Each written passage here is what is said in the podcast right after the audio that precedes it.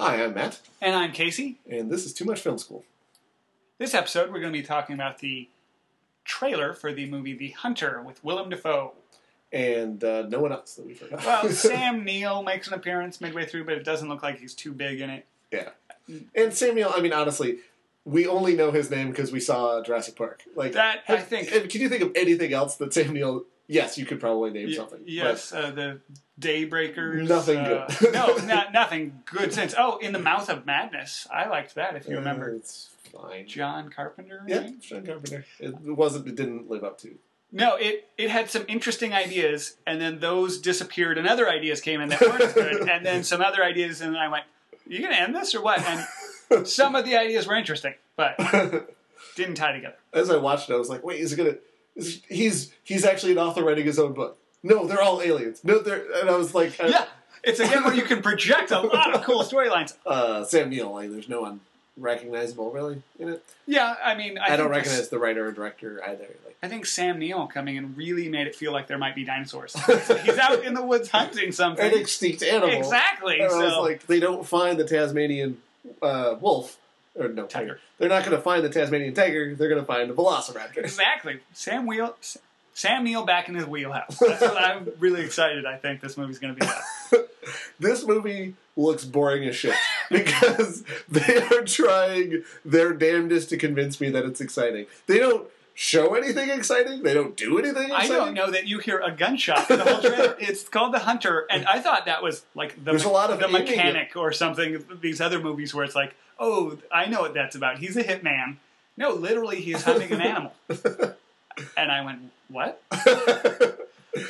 uh, there's yeah, there's no gunshots. There's a lot of uh, aiming down the sight of the yeah. rifle. No trigger pulls. Looking at things around very warily. Um, I think what I felt like the most... People people will say something ominous, and then this, the color will invert to black and white. Yeah. And uh, and then and then it goes on, and I'm like, that's... Nothing happened. Yeah, the trailer feels like it might be putting more, implying more action than the movie actually has. What this reminded me the most of was The Constant Gardener, where, again, not a lot of action, even though it was a great movie. I think the trailers and marketing really cut the very few, like, car chases or plane taken off with getting shot at. It looked like a spy those. movie in the, yeah. Yeah, and when you actually watch it, it's about big pharma experimenting on people in Africa, which is interesting and, uh, you know... worthy cause, like the way the Blood Diamond was, but The Constant Gardener was a lot more intrigue than action. Feels like this is going to be the same route, where there's something else about this Tasmanian tiger that we're not being told, or whoever hired him. Secretly a dinosaur! Exactly! That's the exciting part.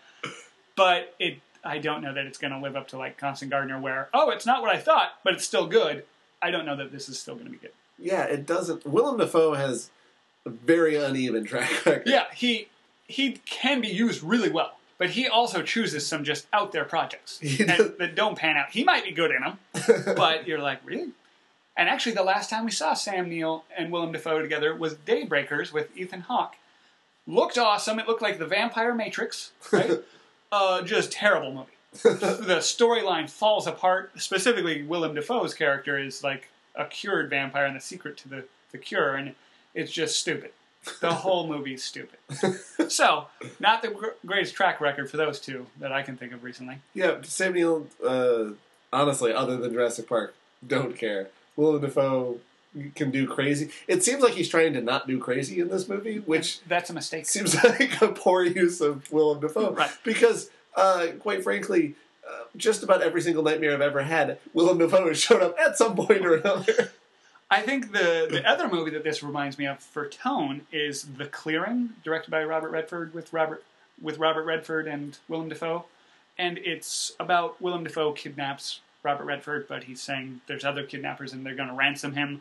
They just have to get through this clearing in the woods of I don't, Virginia or somewhere to get to the cabin where he's going to be held for ransom. And meanwhile, it's flashing back to parts of Robert Redford's life. And it's very taut with tension and... intrigue, and you know, just the characters are very fleshed out. Willem Dafoe is not necessarily a crazy person, he's just a man on the edge because he lost his job. He used to work for Robert Redford. He's very desperate, and so he's doing this just for the money, and you really believe him. Uh, this feels maybe somewhat close to that, But I don't know if the direction is going to be as good as in Robert Redford's hands to pull off The Clearing. Yeah, I mean, I feel like this is just going to be a lot of him wandering around in the woods and a lot of, like, meaningful looks and nothing going on. The the trailer does not feel honest. It feels like they're trying to trick us into going to see this movie. And I don't think I'm going to fall for it this time. Yeah, I might watch it on D V D or sometime later on on cable, but... not going to venture out to the theater. Yeah, it definitely goes at the bottom of the list. Well, that's it for this episode. Uh, tune in for our next long uh, form episode. If you end up seeing The Hunter, drop us a line and let us know if we should bother. Too much film school at gmail dot com.